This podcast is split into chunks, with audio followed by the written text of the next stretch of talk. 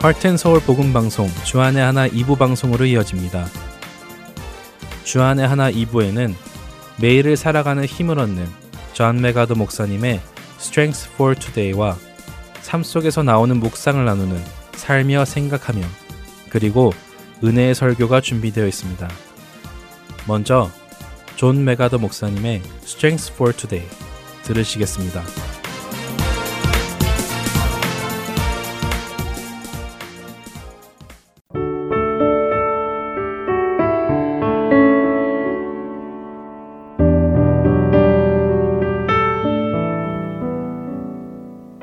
애청자 여러분 안녕하세요. 존 맥아더 목사님의 Strength for Today 진행의 송하영입니다. 예수 그리스도는 우리에게 겸손의 참 본보기가 되셨습니다. 하나님 아버지와 동등한 지위의 예수님께서 겸손을 몸소 보이셨음은 우리에게 어떤 의미가 있을까요? 오늘 Strength for Today의 제목은 하나님과 동등됨에서 낮아지신 예수님입니다. 너희 안에 이 마음을 품으라. 곧 그리스도 예수의 마음이니. 그는 근본 하나님의 본체이시나 하나님과 동등됨을 취할 것으로 여기지 아니하시고. 빌립보서 2장 5절에서 6절 말씀입니다.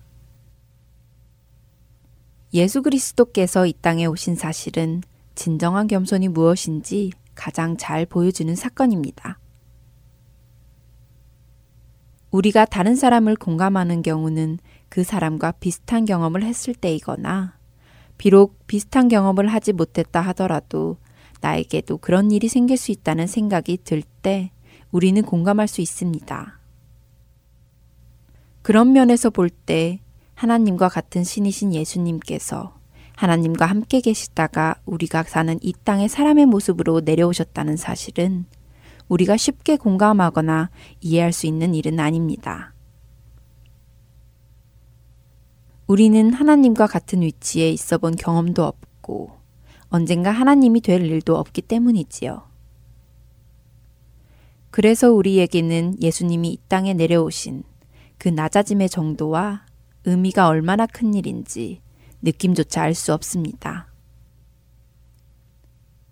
이렇게 부족한 우리의 공감 능력에도 불구하고 오늘 에베소서의 말씀은 예수님께서 이 땅에 오셨을 때 그분이 어떠한 태도를 가지고 오셨는지를 우리에게 잘 설명해 주고 있습니다.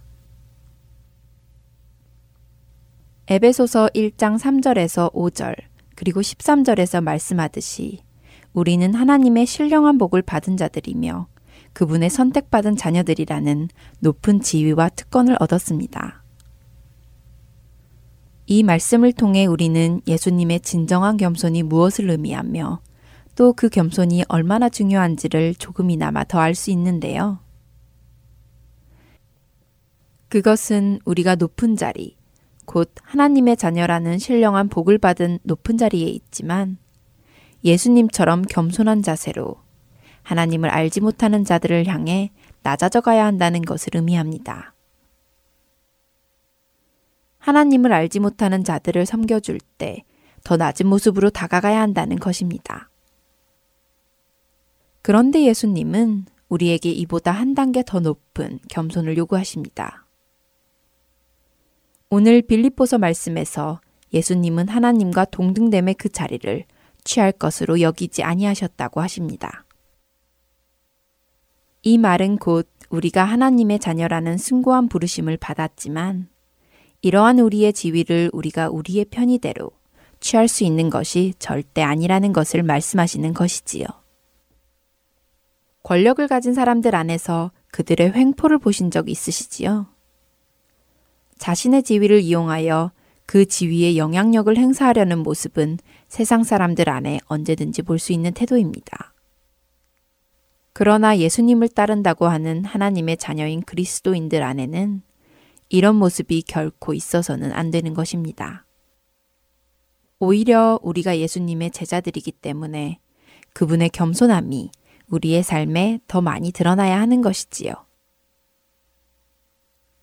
우리가 하나님께서 우리에게 주신 특권과 신령한 복이 내 마음대로 사용할 수 있는 나의 것이 아니라는 태도를 가질 때에만 우리 안에서 예수님과 같은 겸손이 진정한 빛을 발할 수 있습니다. 로마서 12장 10절에서 바울은 진정한 섬김이 형제를 사랑하여 서로 우애하고 존경하기를 서로 먼저 하는 데서 온다고 하였습니다. 하나님의 자녀된 우리에게 주어진 혜택들은 나의 것으로 취할 수 있다는 생각을 버려야만 우리는 진정한 겸손으로 형제를 사랑하고 섬길 수 있다는 말씀입니다. 우리가 하나님의 자녀된 것은 하나님이 우리에게 주신 너무나도 과분한 특권입니다. 하지만 예수님은 하나님의 자녀가 되는 그런 특권을 받으신 분이 아니라 그분이 바로 하나님의 본체이십니다. 하나님과 동등하신 그 예수님은 자신의 지위를 마음대로 취할 것으로 여기지 아니하셨다고 하십니다. 이러한 예수님의 겸손이야말로 우리가 따르고 추구해야 할 참 그리스도인의 모습입니다. 매일매일 예수님의 겸손함을 묵상하며 배우는 우리들이 되기를 바라며 오늘 스트렝스 볼 투데이 마칩니다. 안녕히 계세요.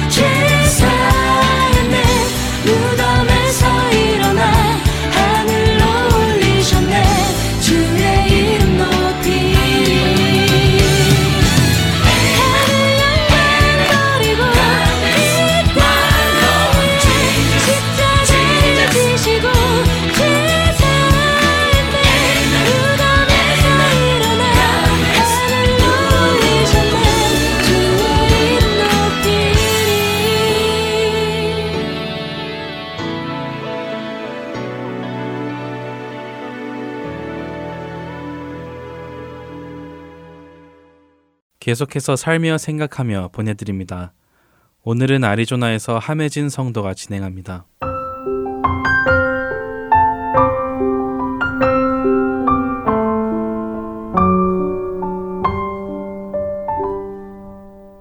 인생에는 희로애락이 있습니다. 좋은 날도 있고 힘든 날도 있고 기쁜 날도 있고 마음이 어려운 날들도 있지요.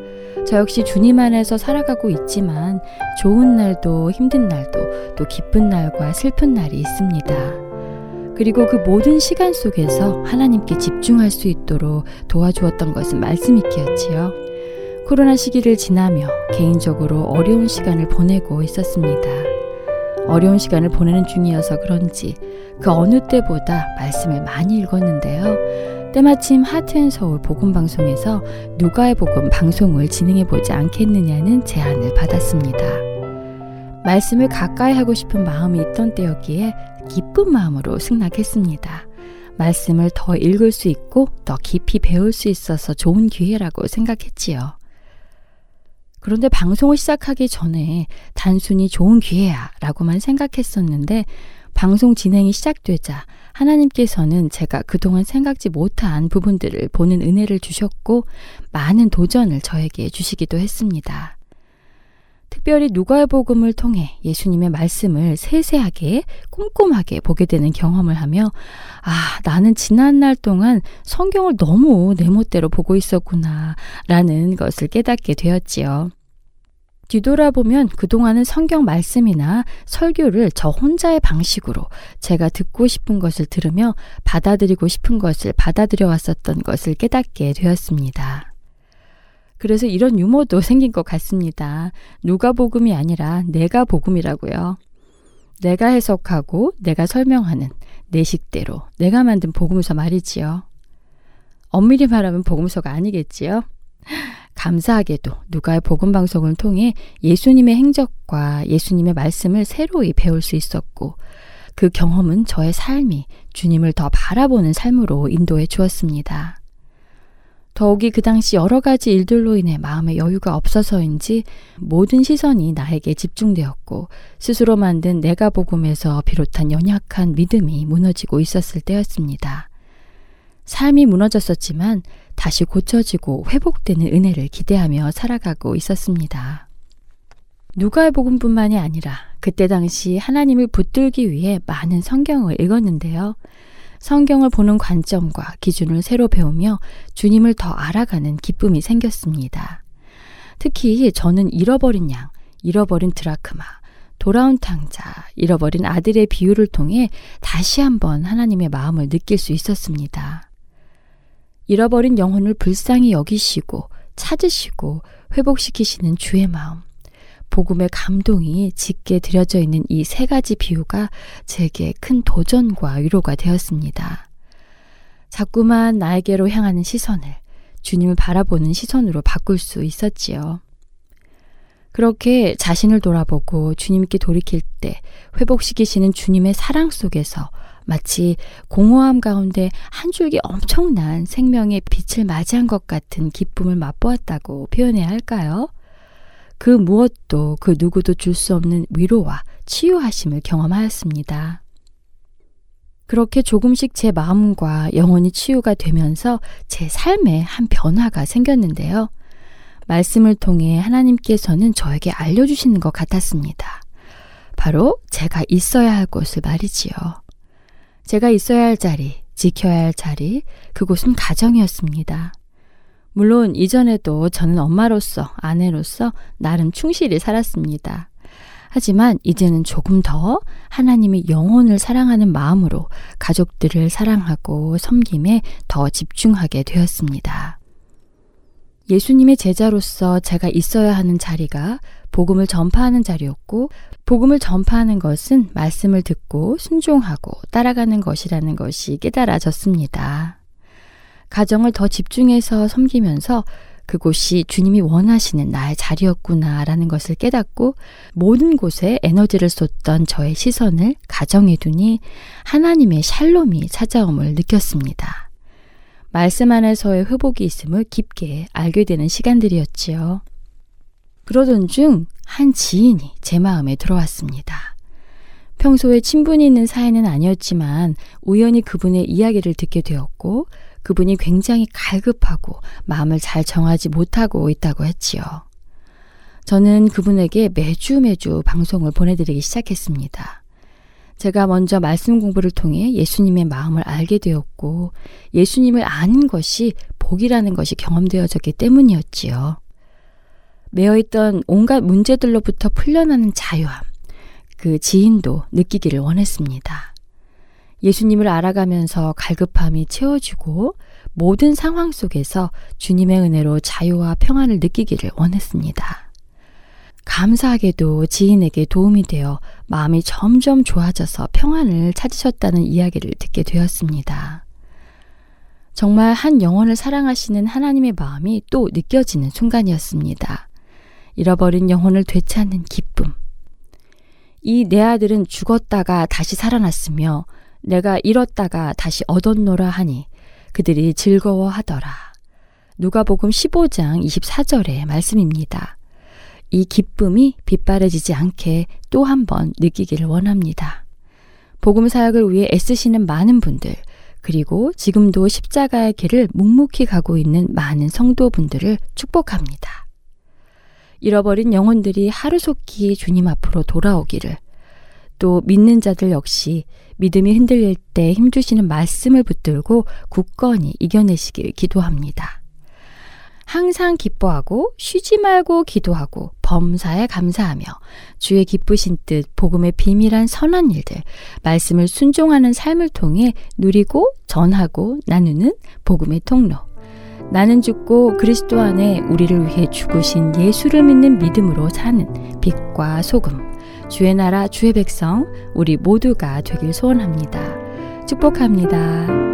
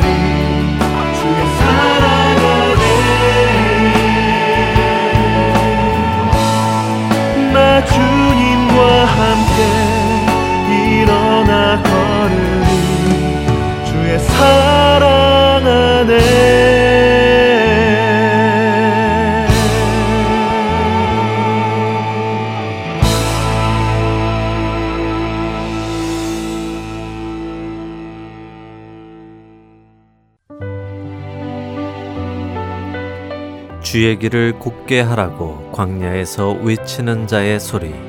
할텐서울 복음 선교회에서는 주의 길을 곧게 하는 이 사역에 함께 동참하실 분을 찾고 있습니다. 봉사로, 기도로, 후원으로 예수님을 전하고 생명을 구하는 일에 동참하실 분들은 전화번호 602-866-8999로 연락 주시기 바랍니다.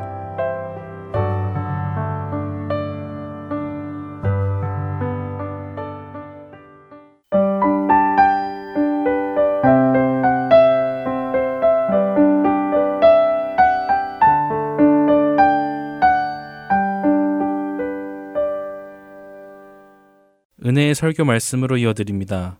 오늘은 캐나다 밴쿠버 그레이스 한인교회 박신일 목사님께서 걸어가심이라는 제목의 말씀 전해주십니다. 은혜 시간 되시기 바랍니다.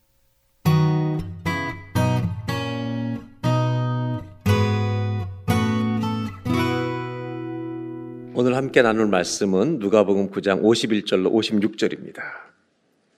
신약 성경 누가복음 9장 51절로 56절을 제가 봉독해 드리도록 하겠습니다.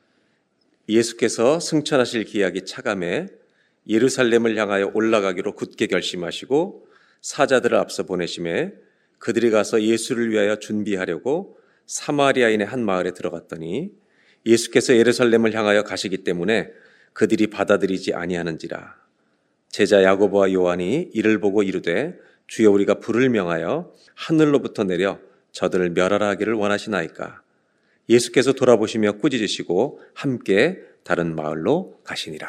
아멘. 사람들이 땅을 밟으면 갈등이 생깁니다. 근데 예수님이 땅을 밟으시면 어떤 일이 일어날까?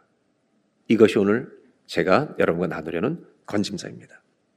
예수님은 베들레헴이라는 땅에서 태어나셨습니다.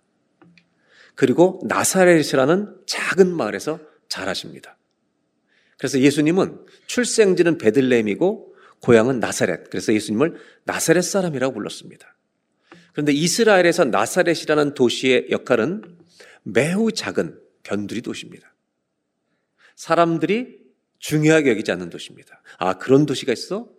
이럴 정도로. 그런데 예수님은 그 작은 볼품 없는 도시에서 자라신 것입니다.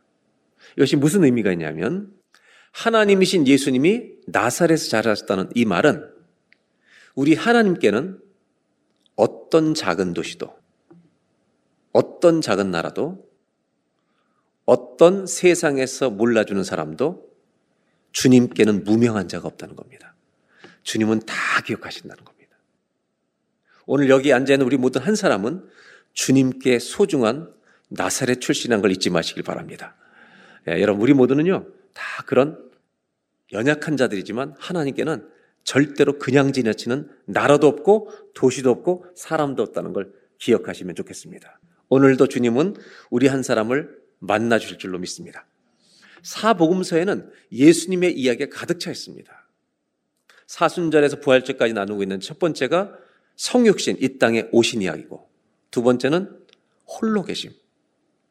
설교를 진행하기 전에 질문해야 되겠습니다. 10분 정도 혼자 있는 시간을 가져보셨습니까? 안 가지시면 이제 멤버십 박탈을 하려고요, 우리가. 여러분들, 그 10분, 15분, 20분 홀로 주님을 만나는 시간은 우리들의 영성에 너무 큰 영향을 주는 겁니다. 그래서 설교를 더 듣기 전에 옆 사람한테 인사하겠습니다. 10분입니다. 한번 가지실래요? 주님이 그렇게 사셨는데 우리도 한번 해보겠다는데 뭐 하루도 아니고 10분인데 그 광야를 만들어 보시겠습니까? 네. 오늘 아멘 한 사람들 반드시 그렇게 TV는 보면서 딱 끄고 주님과의 딱 10분, 15분. 오늘 걸어가심에 대한 겁니다. 예수님은 얼마나 많이 걸으셨는지 모릅니다. 걸어 다니신 이야기가 사복음서에 가득 차 있습니다. 나귀를 타신 것만 제하고는 다 걸어 다니셨습니다. 예수님 왜 이렇게 많이 걸어 다녔을까? 그 의미를 여러분들과 오늘 생각해 보려는 겁니다. 예수님은 환영하신 것만 다니시지 않았습니다. 반대하는 것일지라도 그분은 지나가셨습니다. 오늘 읽은 본문은 어, 사실은 이제 예루살렘으로 내려가시기 위해서 가던 길에 사마리아를 들러가는 길입니다. 북쪽 사람들과 이스라엘 남쪽의 유다 지파 사람들은 정치적 영적 갈등이 있었기 때문에 들어가는 것을 예루살렘을 가려고 지나가는 거기 때문에 사람들이 동네 사람들이 예수님을 환영하지 않았습니다. 그때 두 명의 제자가 9장 54절 야고보와 요한 약간 성깔이 있었던 제자들입니다. 이 야고보와 요한이 이를 보고 이르되 주여 사마리아 들어온 걸 막 막으니까 우리가 불을 명하여 하늘로부터 내려 이분들이 그런 능력이 있는지는 모르겠는데 하늘에서 불을 내려 이들을 다 죽일까요? 이렇게 주님께 질문하는 겁니다. 그러니까 얼마나 주님을 사랑했으면 이렇게 과격한 표현을 했겠습니까? 55절, 56절에 우리 예수님이 대답하시기를 돌아보시며 꾸짖으시고 함께 다른 마을로 가시니라.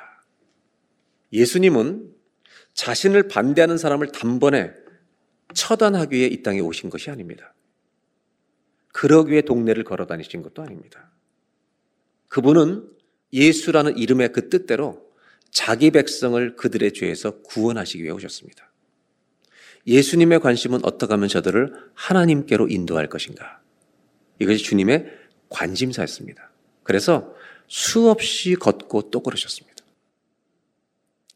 사복음서를 여러분 어느 복음서 한 권을 여러분들이 산주에 읽어본다 할지라도 거기엔 예수님이 걸어 다니신 이야기로 가득 차 있습니다. 왜 그렇게 걸으셨을까? 그 의미를 조금 더 몇 가지 좀 생각해 보려고 합니다. 똑같은 사마리아에 들어가신 적이 있습니다. 요한복음 4장 3절 4절 유대를 떠나서 다시 갈릴로 가실새 사마리아를 통과하여야 하겠는지라. 이제는 남쪽에서 갈릴리 북쪽으로 올라가려고 할 때 사마리아를 또 지나가는 겁니다. 예수님은 걸어가셨는데요. 5절. 사마리아에 있는 수가라는 동네에 이르시니 야곱이 그 아들 요셉에게 준 땅이 가깝고 6절을 다 같이 한번 읽겠습니다. 거기 또 야곱의 우물이 있더라. 예수께서 길 가시다가 피곤하여 우물 곁에 그대로 앉으시니 때가 6시쯤 되었더라. 예수님은 또 걸어가셨는데 그 중에 가시다가 힘들어서 우물 곁에 앉으셨다는 이야기입니다. 이 이야기 뒤에 어떤 일이 벌어진지 우리는 압니다. 너무너무 인생에 지친 무엇을 얻어도 만족이 없는 한 여인이 사람들이 아무도 없는 하도 손가락질 받고 사니까 아무도 없는 대낮에 거기에 우물을 길러 물덩이 가지고 옵니다. 그런데 거기에 예수님이 앉아 계신 겁니다. 그리고 예수님이 바로 우리 인생에 영원히 목마르지 않는 샘물을 주는 메시아라는 것을 거기서 만나게 됩니다. 그리고 양동이를 버려두고 마을로 내려가서 와보라고 내가 메시아를 만났다고 소리치며 인생이 바뀌어버립니다. 사람을 피하던 여자가 사람들을 찾아서 예수님을 소개하는 여자로 바뀝니다. 이 이야기는 성경은 예수님이 피곤해서 우물가에 앉아 있다고 분명히 기록하고 있는데 다 읽어보고 나니까 마치 셋업된 것처럼 느껴집니다. 예수님이 그냥 거기 앉으신 것이 아니라 그 길을 그냥 걸어가신 게 아니라 아무리 아무리 찾아도 만족하지 못했던 한 여인, 그 지쳐있는 여인을 그대로 사는 것을 놔두기 싫으셔서 새로운 삶을 주고 싶으셔서 그 여자를 만나기 위해 걸어가셨다는 것을 누구나 짐작할 수 있습니다. 예수님은 그 여인의 인생에 새 삶을 주기 위해 사마리아를 통과하셨고 우물가에 앉으셨던 것입니다. 요한복음 9장에는 또 다른 이야기가 나옵니다. 9장 1절입니다. 다 같이 한번 함께 읽겠습니다. 예수께서 길을 가실 때 날 때부터 맹인된 사람을 보신지라. 예수님은 늘 걸어가신 이야기가 나옵니다. 그런데 날 때부터 소경 한 번도 세상을 본 적이 없습니다. 그리고 제자들이 묻습니다. 이 사람은 누구 죄 때문에 날 때부터 소경됐습니까? 이때 예수님은 누구의 죄 때문이 아니다. 어느 집에서나 일어날 수 있는 일이다. 어느 집에서든지 장애우가 태어날 수 있고, 어떤 집에서든지 갑자기 자녀가 죽는 어려운 일도 당할 수 있고, 누구의 죄 때문이 아니라 하나님이 하시는 일을 드러내고자 합니다. 그 부모들이 가지고 평생 져야 될 짐에서부터 자유케 해주신 얘기를 했습니다.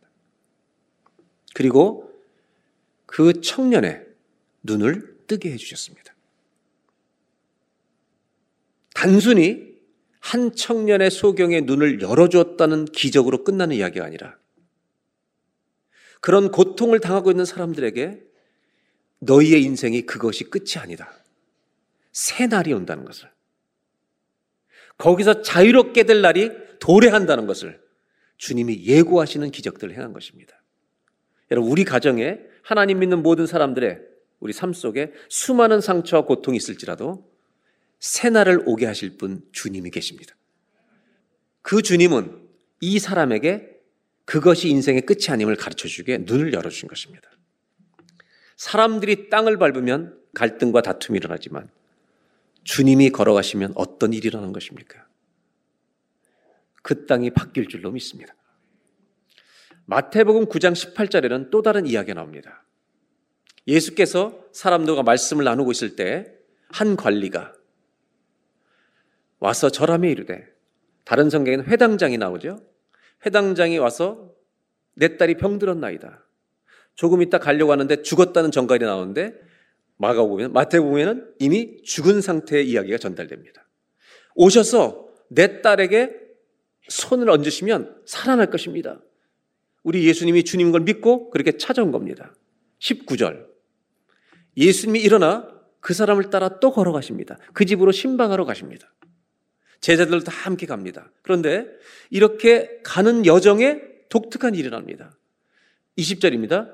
12해 동안이나 혈루증으로 앓는 여자가 예수에 들어와서 그 겉옷가를 만지니 그 겉옷가를 만지니 이 여자는 12년 동안 혈루병이 안 나서 아무데도 효험이 없어서 주님 옷만 만져도 낫겠다는 믿음으로 만졌는데 이 장면의 상황이 어떤 상황이냐면 회당장이 와서 내 딸이 죽었으니 살려달라고 그 집으로 걸어가는 중에 혈루병 앓던 여인이 붙잡았던 장면입니다. 전 이걸 이렇게 여러분들에게 설명해 볼게요. 왜 열두에 앓고 있는 여인 옆을 예수님은 지나가신 겁니까? 저는 이걸 이렇게 해석합니다. 붙들려 주시려고. 예수님 은 이날 회당장의 집에도 그냥 걸어가시지 않고 12년 동안 앓고 있던 여인이 주님을 붙잡기를 원하는 마음으로 와 있는 걸 아시고 그 옆을 지나가 주시는 겁니다. 내 옷 붙들어라. 예수님은 자기를 찾고 있는 여인에게 붙들리기 위해 그 길을 지나가십니다. 의도적으로. 그렇게 우리 예수님은 우리 인생 곁을 수시로 지나가셨습니다. 어떤 이는 모르고 어떤 이는 아는 것입니다. 복음서를 읽어보면 안식일 날도 밀밭 사이를 걸으시고 포도원과 올리브 과수원 사이를 지나며 손 마른 자들을 고치시고 그분이 땅을 밟고 걸으시면 치료가 일어나고 회복이 일어나더는 것입니다. 산에 오르고 평지를 걷고 도시 한가운데를 주님은 걸어 다니셨습니다. 그냥 걸으신 게 아닙니다. 누군가를 만나고 누군가를 찾기 위해 열심히 걸으셨습니다. 누가복음 19장 1절입니다. 예수께서 여륙으로 들어가 지나가시더라. 주님은 또 걸으셨습니다. 근데 예수님이 지나간다는 소식을 듣고 예수님을 보고 싶어 했던 삭개오가 그분을 꼭 보고 싶어서 나무 위로 올라갑니다. 예수님은 그 길을 가시다가 삭개오를 보시고 그를 만나러 온 것처럼 지나가시던 길에 삭개오의 이름을 부르고 내려오라고 말씀하십니다. 내가 오늘 너희 집에 있어야 되겠다. 그리고 그 집에 들어가십니다. 예수님은 삭개오를 만나기 위해 그날 걸어가셨습니다. 그리고 삭개오를 만나신 후 그의 삶을 새롭게 바꿔주십니다. 예수님이 걸어 다니신 모든 이 여정은 사람들의 인생에 총체적으로 깊이 관여하기 위해서 그분은 걸으셨던 것을 알 수 있습니다. 사복음서는 이렇게 왜 예수님이 걸어 다니신 이야기를 가득히 채우고 있는가? 그렇게 많이 다녀도 못 간 곳이 허다하다 이것을 드러내려고 하는 것일까? 아니면 이렇게 많은 곳을 걸어 다니셨다는 걸 통해서 예수님이 가시지 않은 곳이 없다는 것을 알려주려는 것인가? 예수님의 걸음에는 수많은 상징이 담겨 있습니다. 그 상징은 예수님께서 가시지 않은 곳이 없었다는 것을 알려주는 것입니다. 이것이 성경이 의도하는 바입니다. 사복음서에 예수님의 성경에 대한 이야기를 읽다 보면 그분이 걸어가신 이야기가 가득 차 있는데 그걸 읽다가 보면 그 말씀 앞에 우리가 서 있다는 것을 알게 됩니다. 내가 사개오였구나. 내가 사마리아 여인이었구나. 내가 회당장이었구나. 이런 것을 내가 읽게 된다는 것입니다. 이것이 묵상의 힘입니다. 내가 지쳐 있을 때 이렇게 오신 것이구나. 인생의 갈망 때문에 물동이를 들고 여기저기 다닐 때 주님이 나에게도 오셨구나. 사개오처럼 고민이 너무 많아 그 고민을 가득 안고 교회로 달려 나올 때 주님이 나에게 걸어오셨구나. 일터에서 속상한 일이 가득 넘쳐가지고 집으로 돌아오던 날 우리 주님은 내 집 앞으로 걸어오셨구나. 사복음서는 주님이 걸어가신 이야기로 가득 차 있습니다. 예수님이 가시지 않은 곳이 없었다는 것을 알려주시기 합니다. 그분은 힘들고 피곤하지만 걷고 또 걸으셨습니다. 사복음서는 그분이 걸어가신 이야기입니다. 왜 그렇게 걸어가셨습니까? 나에게 오시기 위한 것입니다. 주님은 나 한 사람한테 걸어오시기 위해 그렇게 걸으신 것입니다. 한 번만 따라 하실까요? 주님은 나에게 오시기 위하여 걸으셨습니다. 오늘도 지친 자를 위해, 병든 자를 위해, 죄로 고민하는 자를 위해, 상처로 억눌려 짓눌려 있는 사람을 위해, 38년 동안 누워있는 자들을 위해, 너의 인생에 여기가 끝이 아니라는 사실을 알려주시기 위해 말씀으로 우리에게 오고 계신 줄로 믿습니다. 오늘 이 예배를 통해 말씀으로 나에게 오시는 예수님을 만나는 복이 있기를 주의 이름으로 기원합니다. 우리 주님은 사개월만 간 것이 아니라 회당장의 집에만 가신 것이 아니라 사마리아 여인에게만 가신 것이 아니라 그 모든 이야기가 나를 향해 오셨음을 주님은 말씀하시려는 것입니다. 오늘 이 예배 가운데 주님이 나에게 오시는 복이 있기를 바랍니다. 두 번째로 예수님의 걸어가심 가운데는 특 별한 일이 하나 있습니다. 정말 특별한 내용이 있어요. 우리의 생각과 상상을 초월하는 걸음이 있다는 말입니다. 마태복음 14장을 보겠습니다. 22절입니다. 예수님께서 이제 말씀을 나누시고 제자들을 재촉하사 자기가 무리를 보내는 동안에 사람들 보내는 동안에 배를 타고 이제 건너편으로 갈릴리 건너편으로 가게 하셨습니다. 23절 무리를 보내신 후에 기도로 따로 산에 올라가시다. 이렇게 또 홀로 계시는 시간. 몇 분이요? 몇 분이요? 주님이 이렇게 하셨으니까. 주님이 이렇게 하셨는데 우리 정도는 반드시 해야죠. 혼자 계셨습니다. 그 산에 머물며 혼자 계셨습니다. 그리고 24절 제자들은 배를 타고 갑니다.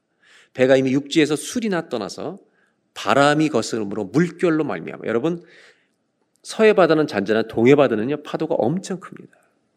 그래서 정말 배들을 파도가 클 때는 부둣가에 갖다 놓으면 막 깨집니다. 그래서 오히려 바다 가운데 갖다 놔야 됩니다. 엄청난 파도 때문에 고난을 당하고 있었습니다. 위기입니다. 죽을 위기. 그 다음 절을 보겠습니다. 밤 사경에 예수께서 바다 위로 걸어서 제자들에게 오십니다. 우리가 생각했던 걸음과는 상상할 수 없는 걸음이 있더란 겁니다. 바다 위로 걸어오시는 겁니다.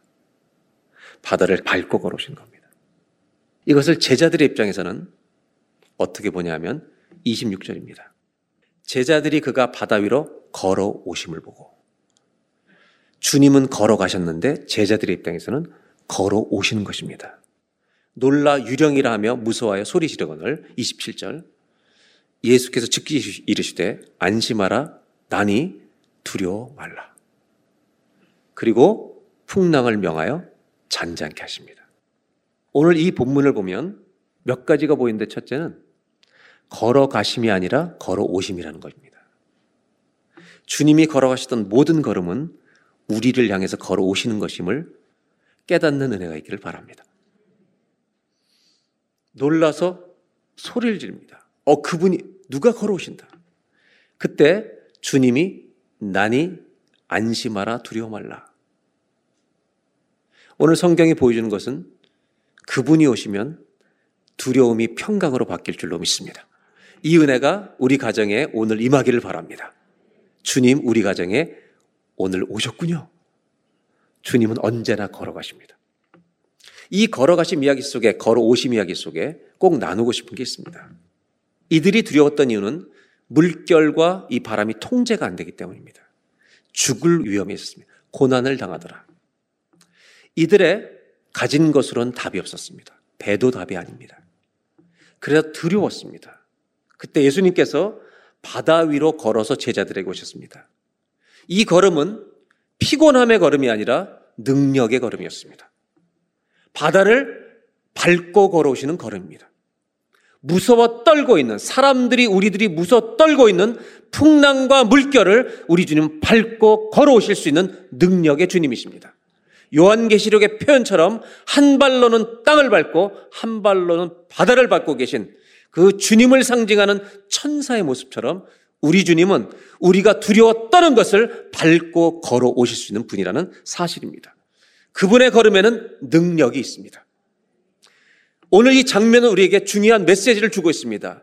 우리의 삶 속에 풍랑을 만나 길이 보이지 않을 때, 답이 없을 때, 우리 주님은 길이 없는 곳에 당신이 길이 되어 주시기 위해 걸어 오시더라는 것입니다. 예수님이 우리의 길이 되십니다. 풍랑 속에도 길이 있습니다. 능력의 걸음으로 오셔서 우리들을 인도해 주십니다. 예수님의 걸음은 지나쳐 가기 위해 오시는 게 아닙니다. 우리 삶에 참여해서 우리를 도와주시게 오시는 걸음이라는 것을 성경은 보여주고 있습니다. 우리가 주님을 부를 때, 주의 자녀들이 어려움을 당할 때, 우리 주님은 절대로 지나치지 않고 우리 가정을 향해 걸어오실 줄로 믿습니다. 그때 제자들은 엎드려 풍랑이 잔잔해진 걸 보고 당신은 진실로 하나님의 아들입니다. 고백했던 것처럼 오늘 우리가 예배를 통해 예수님 당신은 하나님의 아들이십니다. 우리의 길이십니다. 우리의 생명이십니다. 고백하는 예배가 되길 바랍니다. 한 번만 따라 하실까요? 주님은 내 삶에 길이 되어 주시기 위해 걸어오셨습니다. 그들에게는 길이 없었습니다. 풍랑만 있었습니다.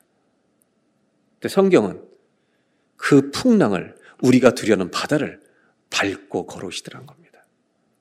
능력의 걸음입니다. 사람은 의미를 추구하는 존재입니다. 의미를 추구합니다.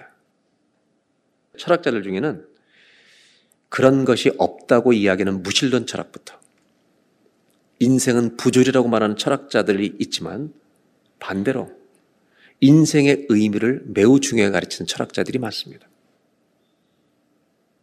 과연 사람들이 정말 의미를 추구할까?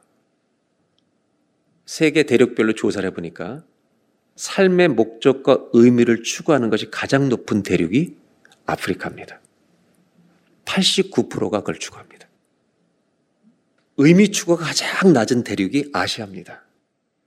가장 낮은 대륙이 아시아가 몇 퍼센트냐면 78%니까 별로 차이도 안 납니다. 무슨 얘기냐면 총체적으로 인간은 의미를 추구한다는 것입니다. 한 의사가 실험을 합니다.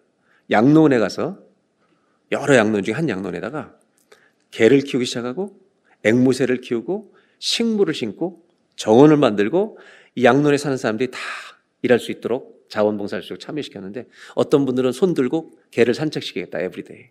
어떤 사람은 앵무새에다 이름을 줘서 전부 다 양로원 사람들 새마다 이름을 부르기 시작했어요. 이렇게 하고 수년을 지내보니까 놀라운 결과가 나타나는데 사망률이 15%가 줄어요.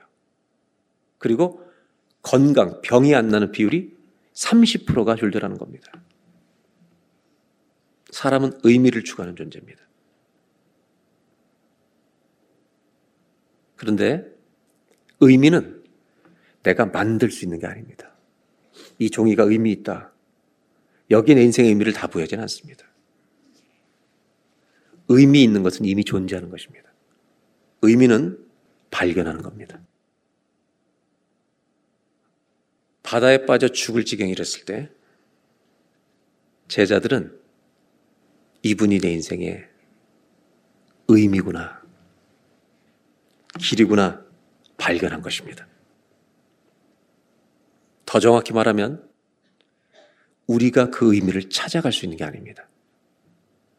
영원한 길의 의미가 되신 생명의 의미가 되신 삶의 목적이 되신 우리 주님이 이 땅에 오셔서 우리를 찾아오셔야만 할 수 있는 것입니다. 그 주님을 나의 삶의 길이요, 진리요, 생명으로 믿게 될 때, 죽음도 빼앗아갈 수 없는 삶의 목적을 가지고 살아가는 성도가 태어나는 것입니다. 예수님은 우리의 영원한 길이십니다. 영원한 의미이십니다. 영원한 목적이 되십니다. 걷는다고 하는 것은 단순한 수단만이 아닙니다. 그냥 걷는 행위가 아니라 여기에는 우리가 걷는다는 것은 우리의 정신과 육체와 의지가 다 담겨 있는 행위입니다. 목적을 가진 행위란 말입니다. 산책하는 것 역시 우리의 자아와 인격과 의지를 다 담아서 걷습니다. 왜? 살아야지. 건강해야지. 그래서 걷는 겁니다. 문제는 자동차로 인해서 우리는 걷는 게 많이 줄었습니다. 그래서 걷는 것이 줄다 보니까 신체적으로 허약해지는 부분들이 늘어납니다. 그 손짓만 가져온 게 아니라 자동차를 타고 자꾸 다니면 우리가 인지력, 생각하는 능력, 심지어 영적인 인지력까지도 떨어집니다. 왜냐하면 한 영성학자는 이렇게 말합니다.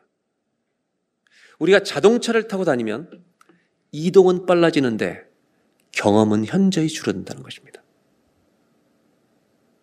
생각해 볼 시간이 없기 때문에 다 지나가는 겁니다. 근데 걸으면 여러분 산책하다 보면 평소에 그런 분이 아니다가 꽃을 보고 감동하는 겁니다. 인지 능력이 개발되는 겁니다. 그리고 사람을 만나고 경험을 하는 겁니다. 근데 자동차를 타면 빨리는 가는데 경험이 줄어요. 예수님은 제자들을 부르실 때 꼭 이렇게 말씀하셨어요. 나를 따르라.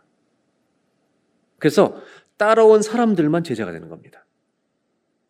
저 장례식 좀 하고 오겠습니다. 맡기든지 아니면 장례식 해. 나한테 따라오지 마.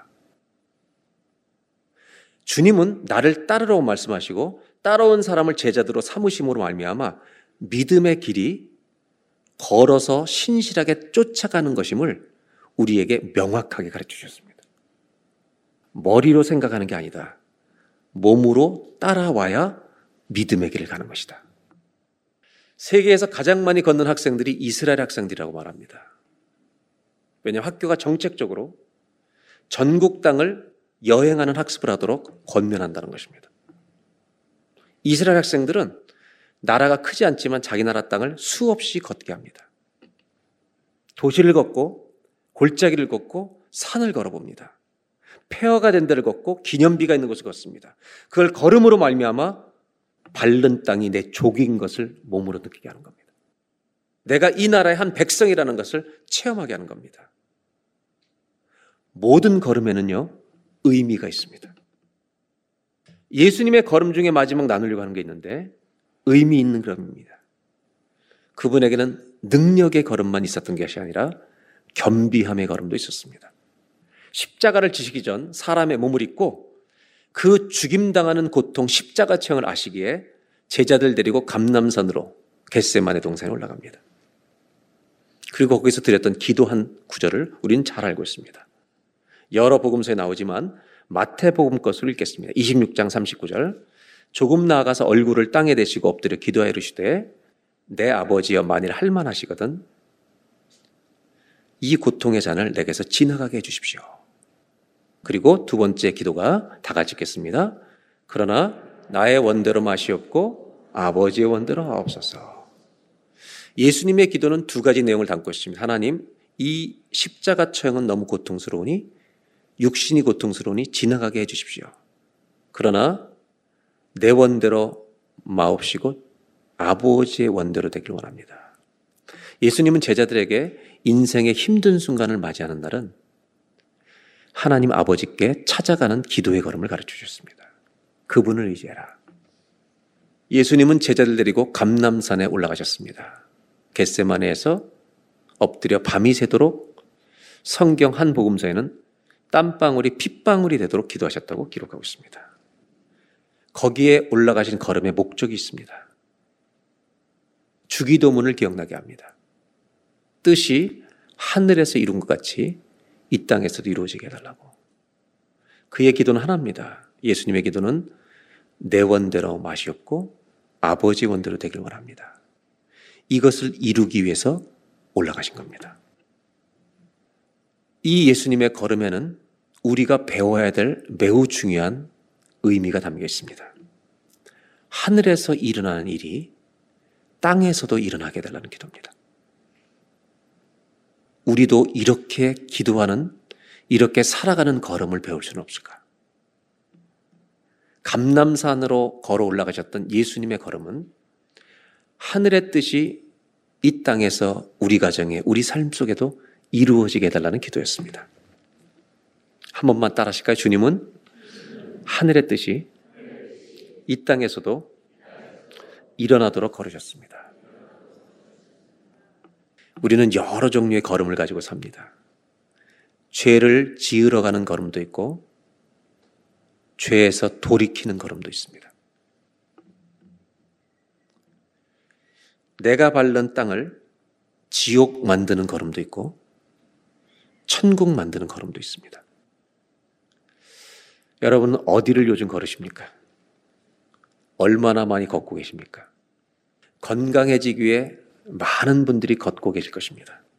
절대로 나쁜 걸음 아닙니다. 걸으시기 바랍니다. 하지만 성경은 전혀 다른 걸음마를 배우지 않겠냐고 우리에게 권면합니다. 그것은 예수님의 겟세마너로 올라가시던 걸음입니다.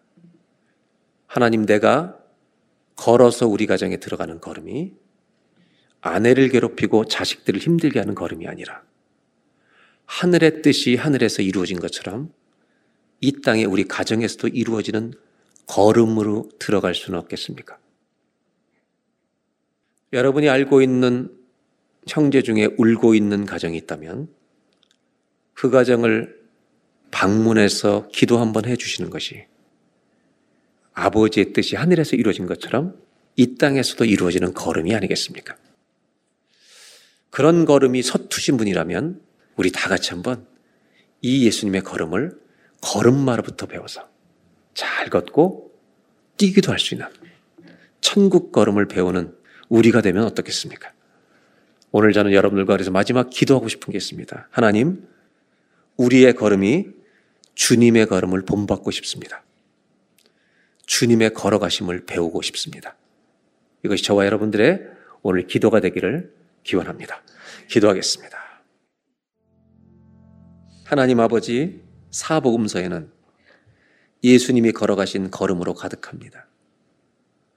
그 성경을 읽으면 읽을수록 발견하는 것은 주님이 나에게 오신 것이구나. 나를 향해 오셨구나. 아버지 이것을 깨닫는 은혜가 우리에게 있게 하여 주시옵소서. 예수님이 겟세만의 산으로 올라가신 그 걸음, 하늘에서 당신 아버지의 뜻이 이루어진 것처럼 이 땅에서도 그 뜻이 이루어지는 것을 일어나게 하기 위해 걸어가신 그 걸음을 우리가 배우고 싶습니다.